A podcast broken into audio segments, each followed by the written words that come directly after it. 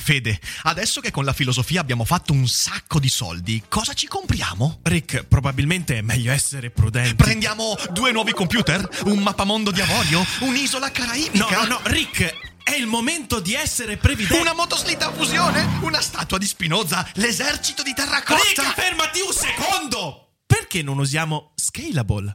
Scalable è l'app perfetta per chi vuol conoscere il mondo degli investimenti. Attenzione, investimenti pensati col cervello, non scelte di pancia. Scalable ti mette a disposizione gli strumenti essenziali per costruire una cultura del risparmio, ETF, piani di accumulo, accantonamenti a lungo termine per pensare oggi a quel che potrai fare domani. Scalable è un servizio sicuro e regolamentato con oltre 600.000 clienti e che ti aiuta a comprendere come funziona la finanza usando la testa. E sai qual è il bello? Con Scalable puoi iniziare a investire con solo un euro. Trovi tutti i dettagli in descrizione. Quindi, niente motoslitta a fusione? Tra qualche anno, Rick, quando Scalable ci avrà aiutato a far crescere i nostri risparmi.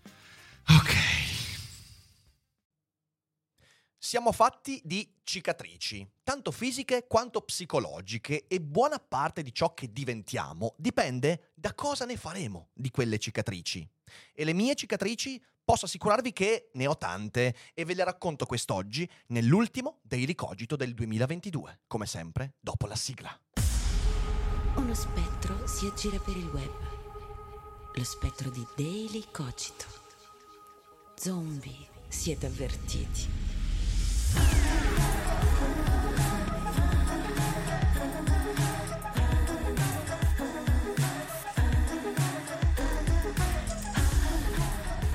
Grazie, grazie, grazie per questo 2022. Io voglio partire con questo. Oggi è una puntata molto personale e dal momento che è personale voglio ringraziarvi personalmente per questo anno che è stato una corsa incredibile, piena di traguardi, piena di soddisfazioni.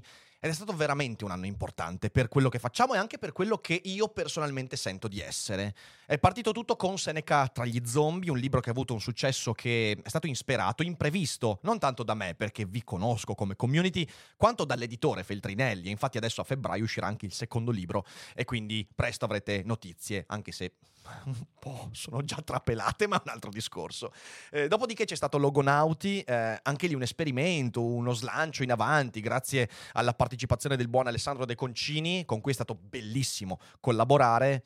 E anche lì è un successo incredibile, la community dei logonauti è sempre più grande, sempre più nutrita ed è una grande soddisfazione perché riceviamo ogni giorno commenti di persone che traggono da questo videocorso strumenti utili per migliorare la propria vita. E cosa altro potevamo desiderare da un videocorso se non dare strumenti proprio con questo fine? Quindi grazie.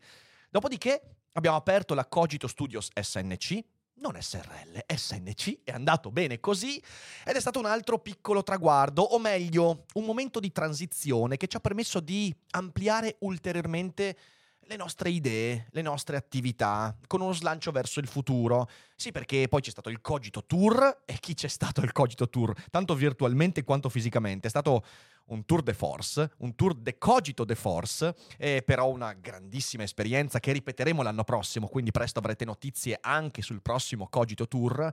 Abbiamo voluto concludere questo anno con un'esperienza che, eh, signori, mi ha riempito veramente di cose meravigliose. Il Cogito Festival, due giorni che hanno trasformato Schio nella capitale della dezombificazione, ma questo è solo il marketing. In realtà Schio è stata raggiunta da centinaia di persone che sono arrivate da ogni dove d'Italia. Ci sono persone che hanno fatto 600 km per arrivare a Schio e non sono mica appassionate di lane rossi o filatelia. Cioè, io ancora oggi penso, ma come, cosa ci avete in testa per fare 600 km? Gente che è arrivata dalla Francia, dalla Piemonte, dal, dalla Liguria, da, da, da, dalla Puglia.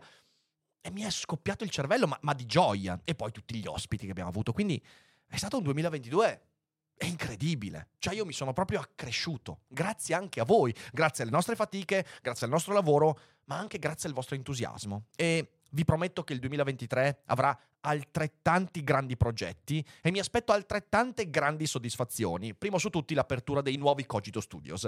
Quindi da gennaio vedrete una nuova location per questa trasmissione e questo è l'ultimo Daily Cogito che si terrà qui, perciò c'è anche un po' di nostalgia. Ecco, in mezzo a tutto questo turbinio di emozioni non potevo non fare una puntata un po' personale. Da qui non so cosa aspettarmi perché oggi cercherò di sbottonarmi un po' di più su alcune cose che mi sembrano molto molto importanti. Io, vedete, incontro spessissimo agli eventi, spettacoli, persone giovani, anche giovani ma non solo giovani, che ammirano quello che sono e quello che faccio, persone che si avvicinano a me con il timore sacro. Io dico loro, ma sta, ma sta calmo, fa un bel respiro, non aver paura. E mi rendo conto del pericolo di far vedere a queste persone solo quello che funziona, solo quello che va bene. Quando hai ammirazione per qualcuno che magari non incontri, non conosci di persona, rischi di avere quella distorsione, che è molto molto profonda nell'epoca social, di dire ma questa persona va tutto bene. Tranquilli, non è così. Spesso io parlo di paure, parlo di incertezze, di difficoltà, di fallimenti. Per oggi vorrei fare un passo in più. Oggi racconto qualcosa in più di me. Oggi racconto le mie cicatrici, ma mica quelle metaforiche. Racconto le cicatrici vere ed è il perché quel che io sono oggi, con tutti i pregi, i difetti, con quello che sono, le mie caratteristiche, ha molto a che fare con la decisione di non nasconderle più. Perciò ascoltate fino alla fine perché questo è una, una, sorta di soliloquio in cui io faccio ordine ad alcune mie idee e magari in questo modo potrebbe essere utile anche a voi. Prima di lanciarci però, lasciate che spenda due paroline veloci proprio per Logonauti, perché in questi giorni fino a, fine anno, fino a fine anno Logonauti, che è il corso che ti dà strumenti per imparare a parlare e argomentare meglio, è in super sconto eh, del 25% fino a fine anno. Quindi se volete entrare a far parte di questa community in cui troverete 15 ore di videocorso con teoria ed esercizi, eh, con una parte dedicata all'espressività, tanto quella gestuale quanto quella verbale, quella espressiva, ma anche all'argomentazione, quindi le fallacie logiche, i modi per costruire ragionamenti, con una montagna di esempi, tanta bibliografia e tanti strumenti per migliorare ancora e ancora, e un corso di formazione eh, a lungo termine ma insomma c'è Logonauti, sotto c'è il link per accedere allo sconto fino alle 23.59 del 31 dicembre potrete avere accesso a Logonauti con questo super sconto. È una bella opportunità, quindi dateci un'occhiata e grazie a chi entra a far parte della community eh, perché è un bel progetto, un bel progetto a cui teniamo molto e quindi dateci un'occhiata e dategli una chance, non ve ne pentirete. Ma adesso detto questo, proviamo a raccontare una storia. Vi racconto la storia di come io mi sono fatto delle cicatrici. E no, non sono cicatrici da battaglia, non sono cicatrici di una persona che è scesa sul campo della pugna e con un nemico possente si è fatto delle cicatrici, no. Sono cicatrici molto molto umane. Ora, magari voi vedendomi qua a video non avete percezione, però io ho letteralmente delle cicatrici. Eh, potrei anche farvele vedere un po' più da vicino, però io qui ho delle cicatrici, ho delle cicatrici su tutto il volto, ho delle cicatrici sul collo, dietro anche, e ho la schiena che è martoriata da cicatrici. Ok? Non sono cicatrici fatte in battaglia, sono cicatrici fatte in un modo molto molto più umano, molto meno epico. Vedete, io da giovane, e vi parlo di quando avevo 14-15 anni, avevo un problema non grave, ma fastidioso di acne giovanile. Non tanto sul volto, dove insomma la, la, la, eh, questa, questo problema era abbastanza contenuto, più che altro sulle spalle, sulla schiena. Avevo questo problema ovviamente ormonale, metabolico, che tanti adolescenti hanno, che mi portava però tanta vergogna, tanta insicurezza. Eh, ricordo la vergogna di giocare a pallacanestro in canottiera con i miei amici eh, la vergogna di andare in piscina, erano delle cose che mi creavano problemi. E col senno di poi posso stare a dire, ma guarda che coglione, cioè, ma c'erano tanti altri adolescenti che avevano la stessa situazione e non si facevano tutti questi problemi a me quella roba lì creava problemi e vivevo male questa cosa. E quindi nel tempo ho cercato in quegli anni tanti rimedi, ho cercato creme che però non funzionavano perché diciamocelo ragazzi, quando gli ormoni si scatenano a quell'età non puoi farci veramente niente. Unguenti, ah pure fastidiosi, roba, ragazzi che torture mi sono fatti. Eh, erboristeria, ok, quindi erbe, pastiglie, roba tutta, niente funzionava. E io me la vivevo male. E poi accade una cosa. Accade che un giorno faccio un consulto da un dermatologo, il quale dice, ma certo, ma certo, c'è la soluzione perfetta. E la soluzione si chiamava Roacutan. Ora, Roacutan era una pastiglia eh, di isotretinoina, che è un principio estratto dalla vitamina A, il quale aveva proprio la funzione di purificare, questo veniva detto, purificare l'organismo, il fegato, e quindi espellere tutta quella, eh, quella, quel, mm, quel, quel sebo, diciamo così, che è ciò che poi forma l'acne. La lampada magica. Mannaggia a me, io in quell'epoca già avevo internet, avevo appunto 15 anni, già avevo internet, potevo tranquillamente farmi una ricerca. Mannaggia a me che non l'ho fatta ma ero talmente abbagliato dalla lampada magica, dal desiderio espresso, che tutto quanto in un schiocco di dita si potesse risolvere, che io ho cominciato a prendere il Rakuten. E da lì inizia un macello, un calvario, e non sto esagerando. Io nell'arco di due settimane mi gonfio come una palla, mi gonfio tantissimo. Eh, il, l'acne peggiora in un modo devastante e vado a fare un consulto da questo dermatologo che mi dice tranquillo, è normalissimo, è normale che all'inizio di un trattamento così particolare alla tua età ci sia un peggioramento, ma il peggioramento eh, evidentemente manifesta il fatto che adesso siamo all'apice del pericolo e del fastidio e adesso tutto discenderà. Non discende tutto. Dopo un mese eh, la, il peggioramento continua e questo, questo problema comincia ad aprirsi in piaghe, letteralmente, al punto che io ancora oggi ripenso a, quanto erano angosciati i miei genitori, eh, a farmi le medicazioni ogni sera e il fatto che io a un certo punto non riuscivo più a stare disteso a letto. E allora lì cominciamo a preoccuparci veramente. Andiamo a fare un consulto dal primario di dermatologia a Verona, la quale mi dice... Tutto normale. Guarda che è un effetto collaterale che può capitare a tutti. Però scusa, posso farti delle foto? Perché sei un caso di studio. E io, che in quel periodo non capivo un cazzo, perché ero veramente fuori di testa da quello che mi stava succedendo, dico, ma sì, va bene, eh, se così posso aiutare qualcun altro, e mi fanno delle foto e mi rimandano a casa con un antibiotico. Attenzione, antibiotico che io ho cominciato a prendere su, isti- su insistenza di mio padre. Mi ricordo ancora questa, questa scena di mio padre che dice, ah, do- dottoressa, io non so, magari sarebbe il caso di dare un antibiotico perché magari fa infezione. E la dottoressa che gli fa Vabbè, senta, se proprio vuole stare tranquillo, sarà inutile, ma dategli l'antibiotico. Questa cosa tornerà dopo, alla fine della storia. Andiamo a casa e io sto via da scuola per quattro mesi. Quattro mesi. E non mi hanno bocciato soltanto perché avevo dei buoni voti e perché sono riusciti a mandarmi a casa tutti i compiti, ho fatto comunque tutti i compiti e l'ho scampata per un soffio. Ma il problema è che io ho rischiato di morire ho rischiato di morire e alla fine siamo andati all'ospedale di Trieste dal dottor Trevisan che mi ha salvato la vita letteralmente perché è l'unico che si è accorto di una cosa, che avevo fatto seticemia. Cioè questo, eh, questo, questo farmaco aveva causato un'infezione grave del mio sangue. Rimango a Trieste per qualche giorno, mi fanno un trattamento depurativo in cui riesco ad espellere dall'organismo questa, questo farmaco che mi aveva fatto questa reazione allergica non vista da nessuno. E io sono rovinato, mi vedo rovinato. Mi sveglio al mattino, mi guardo allo specchio e non mi riconosco perché sono gonfio, sono piagato. Ogni sera devo mettere delle medicazioni nuove sulla schiena eh, e ogni mattina devo toglierle perché sono ricoperte di sangue. Ed è un momento drammatico della mia vita. Un momento drammatico. Drammatico, ehm, peraltro peggiorato enormemente dal fatto che avevo tanti amici eh, che non mi vedevano più e io non volevo farmi vedere in nessun modo, ero completamente rinchiuso in casa, in una depressione, veramente depressione molto profonda, in cui non vedevo veramente l'uscita, non vedevo come avrei potuto uscire di casa, mostrarmi. Pensate voi con la vergogna che avevo, adesso avevo non più acne, ma cicatrici, avevo cicatrici sul volto, in faccia, sulla fronte, sul collo e ovviamente anche su tutto il resto del corpo. E ricorderò il momento più difficile quando una mia compagna di classe, eh, con cui c'era sempre stata una, una, una simpatia, e, ehm, e, di cui ero anche innamorato probabilmente in quel periodo. E lei, io ero sparito, le rispondevo a monosillabi sui messaggi, sugli sms, e, e lei mi capita a casa un giorno senza dire nulla, senza avvisarmi. E io cerco in ogni modo di nascondermi. Non riesco a farmi vedere da lei, non ce la faccio. È stato un, il momento più difficile della mia vita quello. Ed è letteralmente un calvario. Quando smetto di prendere il farmaco, non è che sparisce tutto immediatamente. Io prendo e devo fare una serie di trattamenti a Trieste, città a cui sono legato emotivamente perché a Trieste mi è stata salvata la vita, ripeto.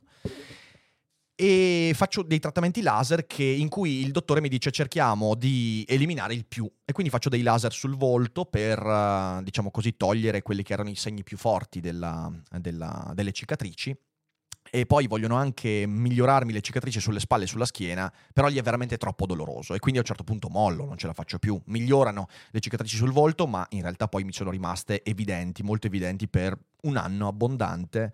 E peraltro ogni volta che tornavo a casa dalla sessione di laser c'avevo sempre, sembrava che io avessi il fardi in faccia perché era, ovviamente era un laser molto, molto particolare e sfogliante e quindi era anche piuttosto doloroso.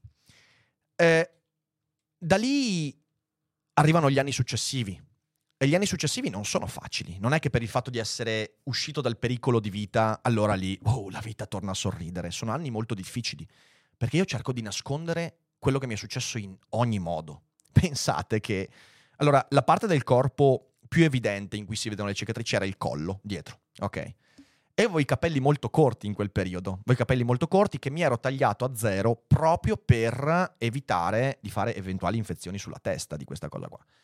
E quindi il mio collo è scoperto. E io per mesi ho portato un cappellino, fa ridere adesso, ma in realtà era drammatico, ho portato un cappellino con il frontino dietro, in maniera che il frontino mi coprisse il collo dietro.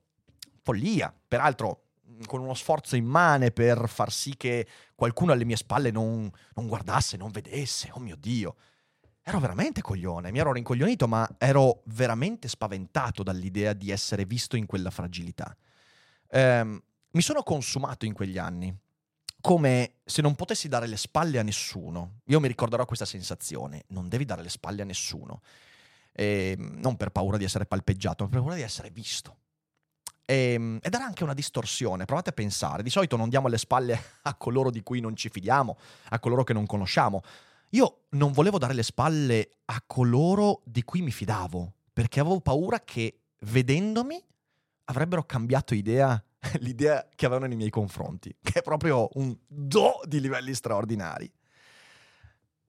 E sono stati anni molto complicati, perché ripeto, ci ha messo del tempo, e non è mai passato in realtà. Io le cicatrici ce le ho e come? Eh, si vedono. Eh, se vado in piscina adesso, mi tolgo la maglietta, uno può gettare uno sguardo e dire, uh, ma cosa è successo a questa persona? Ogni volta che vado dal medico, mi è capitato anche recentemente dopo che ho cambiato medico, eh, tolgo la maglietta e il medico mi fa, ma qui cosa è successo? Quindi non è sparito, non è che si è risolto tutto. Ad un certo punto però, a un certo punto, e io vi giuro, eh, non ricordo neanche, non c'è stato un momento, non c'è stato un momento in cui, ah, illuminazione, a un certo punto mi sono reso conto di una cosa e ehm, le persone intorno a me erano tutte molto più impegnate a osservare e giudicare loro stesse che non osservare e giudicare me. This episode is brought to you by Shopify. Whether you're selling a little or a lot, Shopify helps you do your thing, however you cha-ching. From the launch your online shop stage, all the way to the we just hit a million orders stage. No matter what stage you're in, Shopify's there to help you grow. Sign up for a $1 per month trial period at shopify.com slash special offer, all lowercase. That's shopify.com slash special offer. Ed è stato un lungo sospiro di sollievo che ha preso degli anni e che ho cominciato a metabolizzare intorno al periodo dell'università. Quindi voi pensate, gli ultimi miei due anni, tre anni di liceo sono stati impregnati di questo pregiudizio nei miei confronti, di questo tentativo di non mostrare, e credo che una buona parte delle mie relazioni che sono rotte in quel periodo sono rotte per questo motivo. Perché io volevo mostrare una parte di me che era soltanto una piccolissima parte di me. E tutto quello che in realtà mi componeva nelle mie fragilità non volevo mostrarlo. A un certo punto mi accorgo che gli altri sono molto più interessati a giudicare, sono molto più attenti a giudicare loro stessi. E non hanno il tempo, non hanno l'attenzione per giudicare me. E io stavo facendo lo stesso. Io stavo dedicando a me stesso un'attenzione che nessun altro sarebbe mai stato disposto a concordarmi.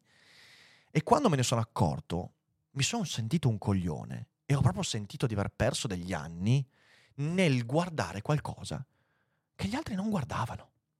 Stavo riducendo me stesso, e ho ridotto me stesso per anni, a una cosa che certo mi era capitata, ma mi era capitata più o meno casualmente, o per colpa di pezzi di merda, eh, perché non ho nessun problema a dire che quei dermatologi erano dei pezzi di merda, capitata casualmente e ciò mi aveva immobilizzato a una cosa, avevo detto che sarei tornato sul discorso del, del, del, eh, dell'antibiotico. Era un antibiotico generale, era un augmentin, ok, che presi per un mese E quando il professor Trevisan a Trieste mi ha preso in cura, mi disse: Se tu non avessi preso quell'augmentina, adesso probabilmente saresti dall'altra parte. Eh, perché quell'antibiotico ha di fatto frenato l'avanzare dell'infezione, che era comunque piuttosto pesante. Ho fatto 39 di febbre per tre settimane io a causa di quella cosa lì. Ok, quindi questa è la storia. Ora, l'illuminazione che ho avuto, che è l'illuminazione legata al fatto che gli altri non mi stavano guardando come io pensavo che mi stessero guardando, l'illuminazione era che io sono anche quelle cicatrici, anche quel, mi, che, quel che mi era capitato, ma non solo. Una lettura in particolare che io ho citato alcune volte qui sul canale mi ha permesso di dare forma mentale a questa, questa, questa sensazione che covo da tempo ma che non aveva ancora trovato la sua idea. Ed è un libro di Kenzaburo Oe, dal titolo Note su Hiroshima. E Kenzaburo parla delle persone a cui è piovuta in testa una bomba atomica. Non certo persone che avevano l'acne giovanile, quindi una cosa molto più grave, molto più pesante, radiazioni, famiglia morta, un disastro, una città distrutta. E tira fuori il concetto di Ibakusha. L'Ibakusha in Giappone è il sopravvissuto alla bomba o la sopravvissuta alla bomba. E lo Ibakusha ha una caratteristica. Detesta essere chiamato Ibakusha. Quando a Hiroshima o a Nagasaki si fa il memoriale di Hiroshima o di Nagasaki, accade una cosa che sembra strana. I sopravvissuti, gli Ibakusha, disertano la manifestazione. Perché? Perché loro non sono ciò che è piovuto loro in testa. Loro non sono ciò che altri esseri umani hanno deciso di determinare sulla loro esistenza. Loro sono anche quello, certo, sono anche la malattia che hanno avuto, sono anche la radiazione, sono anche la sventura, la tragedia che è piovuta loro dal cielo. Ci mancherebbe. Ma sono anche altro. Sono anche la voglia di uscire da quella malattia, la voglia di reagire a quella tragedia, la voglia di essere riconosciuto non per qualcosa di cui sei vittima, ma per quello che riesci a fare ancora, per la tua forza di reagire, per la tua forza di costruire qualcosa, non per la forza di raccontare quello che ti ha distrutto. E io mi sono sentito un coglione quando ho letto questo. Mi sono sentito piccolo, mona. Perché ho detto, ma porca miseria. Ma se una persona a cui è caduta la bomba atomica in testa, una madre che ha partorito un feto assolutamente pieno di problemi a causa di quella cosa, un genitore che ha perso tutta la famiglia, i figli e che magari si è beccato anche un cancro, se queste persone che hanno vissuto qualcosa di devastante, terribile, riescono a dire no, io non sono un Ibakusha, non sono ciò che qualche essere umano mi ha attribuito più o meno casualmente. Io sono l'individuo che voglio essere. Beh, se queste persone hanno quella forza, ma io, che avevo l'acne giovanile, che certo ho avuto un'esperienza vicina alla morte, via dicendo, ma io, ma io che cazzo ho fatto della mia esistenza? E l'altro autore che Avrei tanto voluto incontrare eh, Victor Franklin in quel periodo, mi avrebbe dato delle scudisciate, dei tram sui denti veri, ma poi l'ho letto molto più tardi. Ma un autore che ho letto sempre in quel periodo era Carl Gustav Jung, che sapete, insomma, in queste settimane è tornato svariate volte. E c'è questo, questo, questo pezzo che voglio leggervi. A un certo punto Jung parla del, dell'ombra. L'ombra per Jung è quella perso- parte di personalità che non è la persona, cioè non è ciò che mostriamo agli altri. E non è neanche l'animus o l'anima, non è quella parte che eh, è il cuore pulsante di ciò che chiamiamo io, mm, me stesso, quella parte autentica. L'ombra è lo specchio in cui io mi rifletto, quella parte deforme, inaccettabile, piena di cose terribili, tristi, malvagie, tutta quella parte di noi che non accettiamo, quella parte che vorremmo buttare sotto il tappeto, cancellare, che tutti quanti noi abbiamo perché nessuno è esente dalle proprie nefandezze. E a un certo punto Jung scrive questo. Chi guarda nello specchio dell'acqua vede per prima cosa, è vero, la propria immagine. Chi va verso se stesso rischia l'incontro con se stesso. Lo specchio non lusinga, mostra fedelmente ciò che in esso si riflette, e cioè il volto, che non esponiamo mai al mondo, perché lo vediamo per mezzo della persona, la maschera dell'attore. Ma dietro la maschera c'è lo specchio, da cui il vero volto traspare. E qui questo per me è un punto importante perché io allo specchio in quei giorni non vedevo me stesso, ma vedevo me stesso, cioè l'immagine che lo specchio mi mostrava ero io. Ma non ero io, nel senso che io rifiutavo quell'immagine, non mi riconoscevo in quell'immagine. Lo specchio mi mostrava la mia ombra, la parte che non accettavo di me stesso. E continua Jung. È questa la prima prova di coraggio da affrontare sulla via interiore. Una prova che basta far desistere, spaventata la maggior parte degli uomini. L'incontro con se stessi è infatti una delle esperienze più sgradevoli, alle quali si sfugge proiettando tutto ciò che è negativo sul mondo che ci circonda. Chi è in condizione di vedere la propria ombra e di sopportarne la conoscenza ha già assolto una piccola parte del compito. Ha perlomeno fatto affiorare l'inconscio personale. Ma l'ombra è parte viva della personalità e con questa vuole vivere sotto qualche forma. Non si può confutarne l'esistenza con argomenti, né con argomenti la si può rendere innocua, né la si può nascondere con un cappellino. Si tratta di un problema estremamente difficile che non soltanto mette in causa l'uomo intero, ma gli ricorda al tempo stesso la sua impotenza e incapacità. Le nature forti, o dovremmo piuttosto dire deboli, non amano sentirsi porre questo problema. Preferiscono escogitare un qualche eroico al di là del bene e del male e tagliano il nodo gordiano anziché scioglierlo. Ma presto o tardi il conto deve essere saldato e siamo costretti a confessare a noi stessi che esistono problemi assolutamente insolubili con i nostri mezzi. A distanza di anni, io chiamerò quei problemi insolubili problemi illimitati in Seneca tra gli zombie. Problemi che io eh, ho incontrato, anzi con cui mi sono scontrato pesantemente in quel periodo della mia vita, con cui poi ci si scontra sempre. E questo pezzo descrive molto bene, perché io mi sono molto convinto che il Roakutan, nella tragedia che ha eh, rappresentato per la mia esistenza, perlomeno adolescenziale, il Rakuten è stato non il mezzo che ha fatto emergere la mia acne, è stato il mezzo che ha fatto emergere la mia ombra. E io l'ho vissuto in modo veramente radicale questo. E ci sono dovuto passare. Vedete, tutti noi abbiamo cicatrici, però l'importante è il ruolo che decidiamo di dar loro. Sta a noi determinare se spendere montagne di energie per dissimularle, nasconderle, coprirle, illusi di farle così sparire anche dal nostro animo. In realtà ingigantendole a dismisura, manifestandole, mostrandole. Oppure accettarle, accettarle per quello che sono, segni di quello attraverso cui siamo passati. E ci ricorda quei fastidi, ci ricordano quelle difficoltà, ma sono parte integrante. Le mie cicatrici sono uno specchio in cui osservarmi, che osservo infatti allo specchio e dallo specchio mi osservano, non solo per ricordarmi un po' da dove vengo, io non vengo solo da lì, ma vengo anche da lì, ma anche per confrontarmi con quello che ero e quello che sono. E questo è esattamente come l'ombra di Jung, l'ombra descritta in questo bellissimo libro, il libro è Gli archetipi dell'inconscio collettivo, è un bel libro, ve lo consiglio, esattamente come l'ombra descritta da Jung le mie cicatrici non mi piacciono. Non è che le tengo perché dici, ah sì, così sembro Jeff Bridges, così sembro, sembro che Joaquin Phoenix. C'è una cicatrice, no, in realtà il labbro leporino, eh, Joaquin Phoenix. Vabbè, insomma, comunque. Eh, non è che mi piacciono, non è una cosa che dici, ah, eh, in un mondo ideale, ma sì, ma potrei anche togliermele. Ma non ne faccio neanche un vanto per questo. Non le rendo un feticcio vittimista, ma mi riportano con i piedi per terra quando le fantasie, come quella dell'invincibilità, dell'infallibilità, rischiano di prendere il sopravvento. Sono un riflesso in uno specchio che mi permette di ricordarmi, vecchio, guarda, che sei molla come tutti gli altri.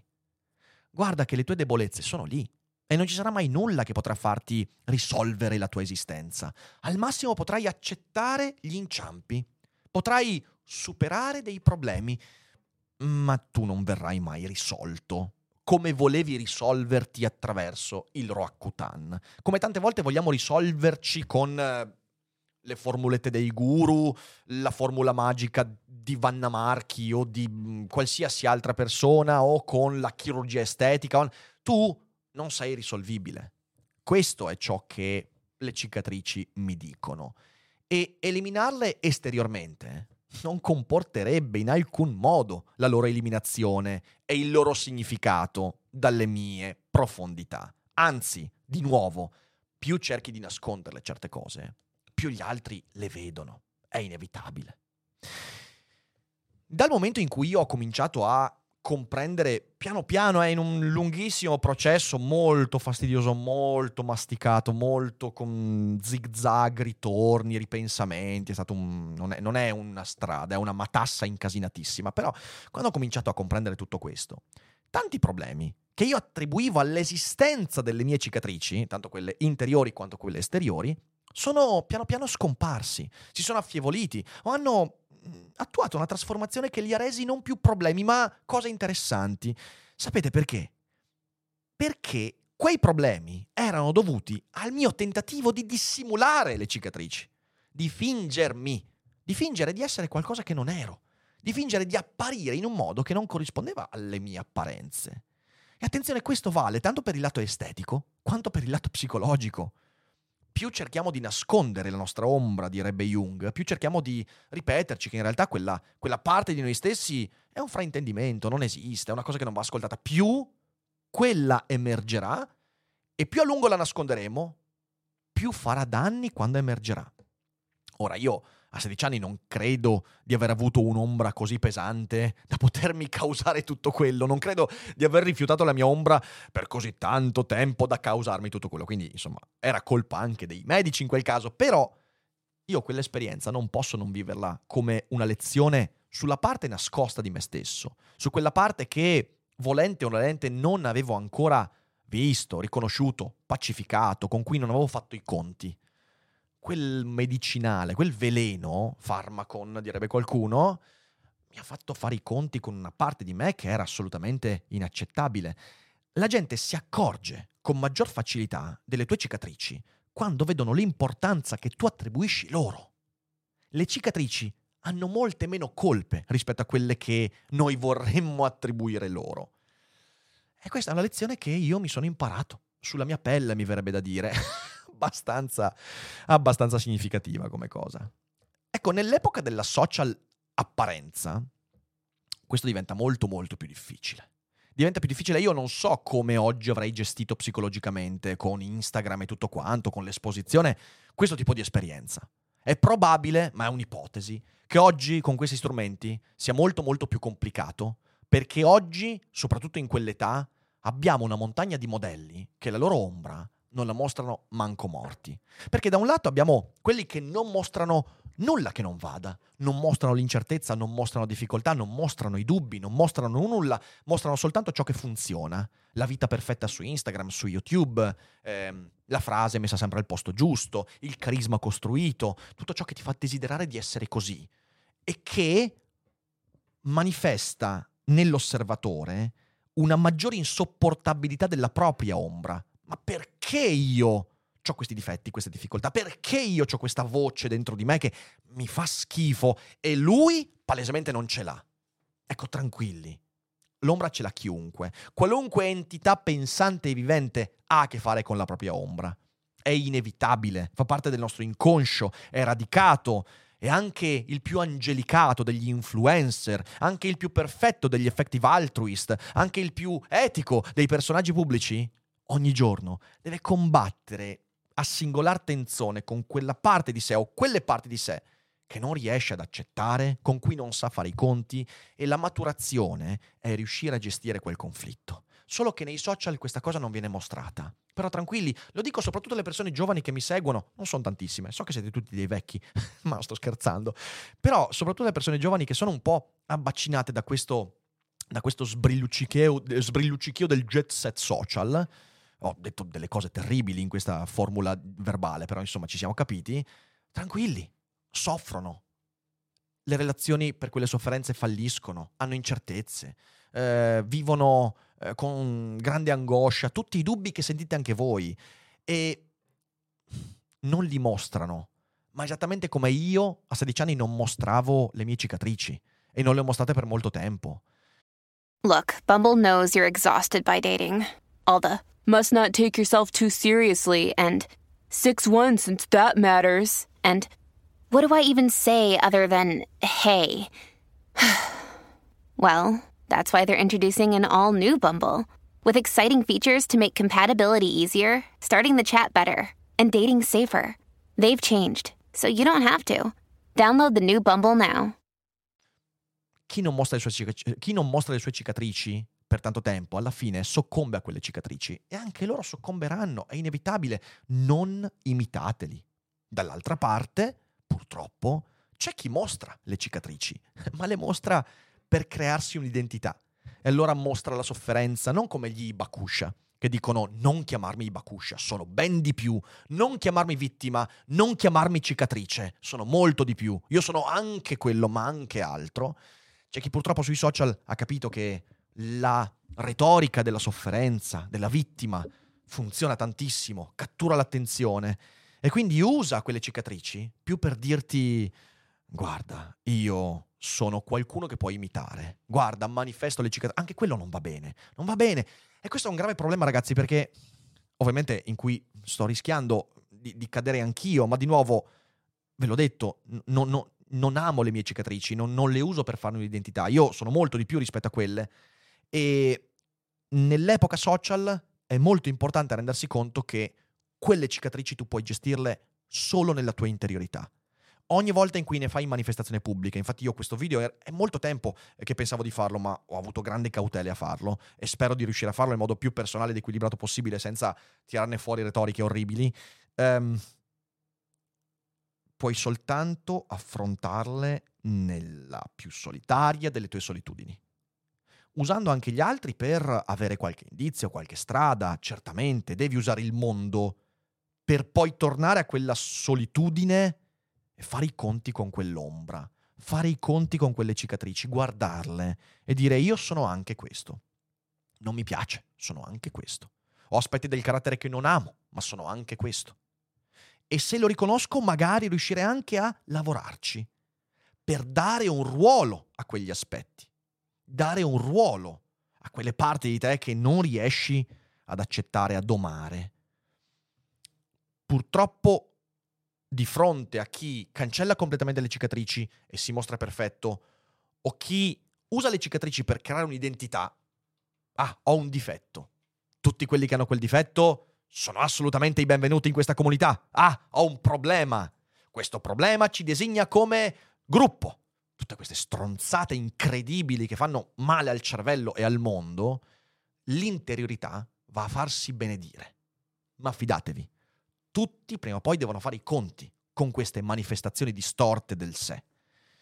E io mi sento fortunato ad averci fatto i conti prima di avere la mia esposizione social. Grazie al cielo. Non so quello che avrei fatto oggi se io avessi avuto questo mezzo a 16 anni, 18 anni, 20 anni forse avrei fatto un abominio di me stesso. Quindi son, mi sento fortunato. Mi dispiace per chi oggi è intrappolato in quella cosa, anche gli influencer.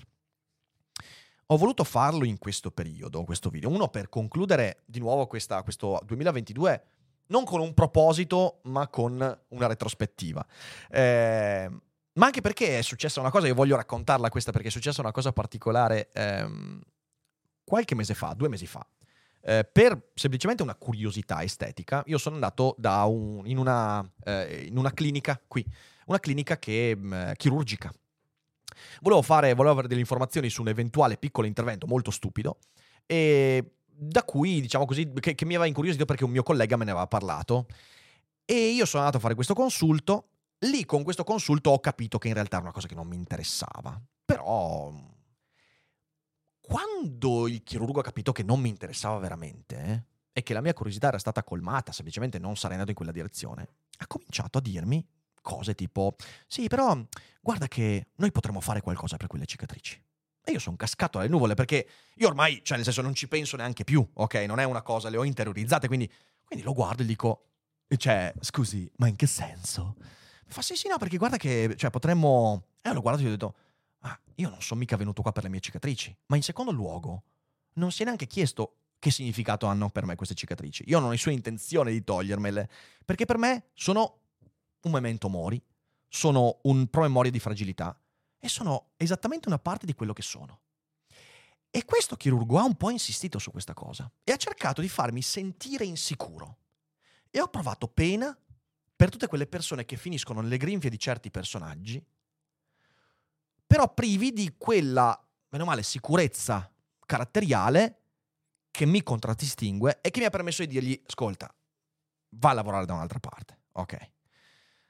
E mi sono chiesto quante persone oggi cadono nella rete di questi farlocconi incredibili perché non avendo magari interiorizzato un po' questa, questa, parte estetica che poi magari si vive male, esattamente come si vive male la parte della personalità dell'ombra di Jung, estetica e interiorità non sono così separate, ricordiamocela questa cosa, ci sono dei collegamenti che sono molto complicati ma su cui si può ragionare. Dicevo, mi sono, provato appena per tutte quelle persone che finiscono lì e vengono inghiottite dalla trappola che è preparata per le loro insicurezze. Produco insicurezze. Non voglio farti sentire meglio con te stesso. Voglio che le tue insicurezze diventino reddito. E ho provato un po' di schifo. ho provato un po' di schifo. Ed è il motivo per cui ho voluto fare questo video. Perché secondo me rendersi conto attraverso anche il percorso che vi ho raccontato, e non solo evidentemente, queste sono solo parole per voi, parole che però magari quando dovesse capitarvi qualcosa potrebbero accendere una lampadina, magari ragionare su questi fatti per tempo vi permetterà domani, incontrando un farlocco del genere, di dirgli le mie cicatrici hanno il significato che io voglio attribuire loro. Se io voglio togliermele, è perché te lo chiedo, perché ho un'intenzione perché va bene volersi togliere le cicatrici, ma non va bene volerle togliere per nascondere quella parte di sé che non ci piace.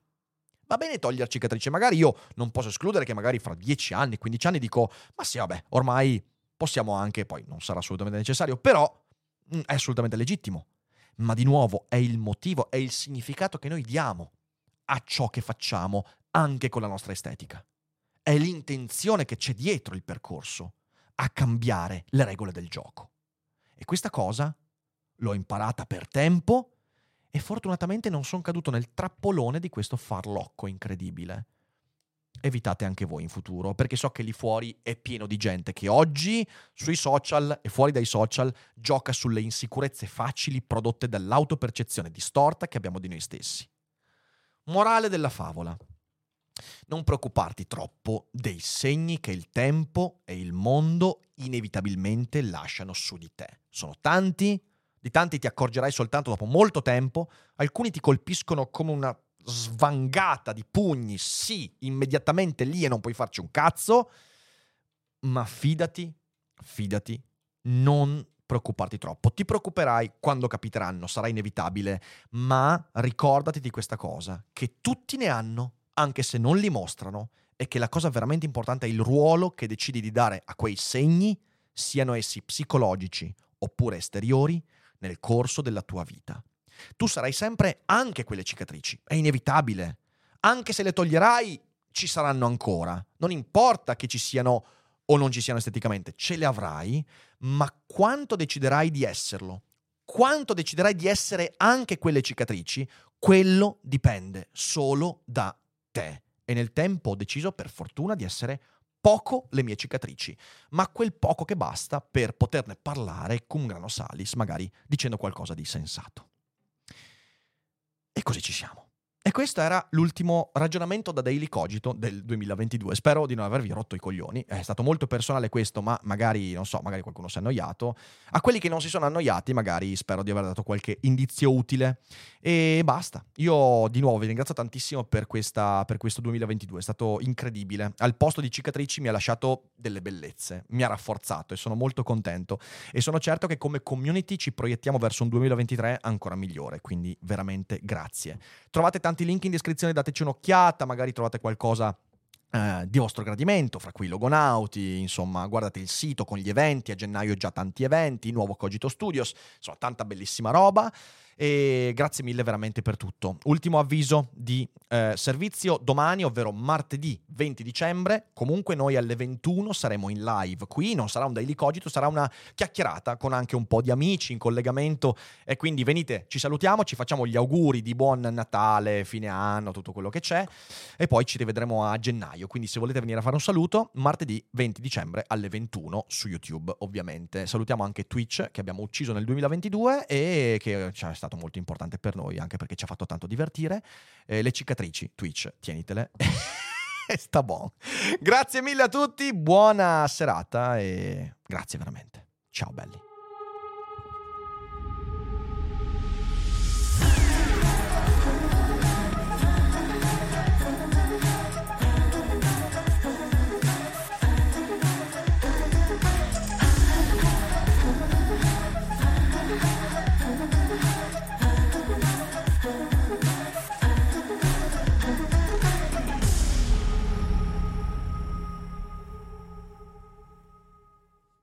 I'm Sandra, and I'm just the professional your small business was looking for. But you didn't hire me because you didn't use LinkedIn jobs. LinkedIn has professionals you can't find anywhere else, including those who aren't actively looking for a new job but might be open to the perfect role, like me.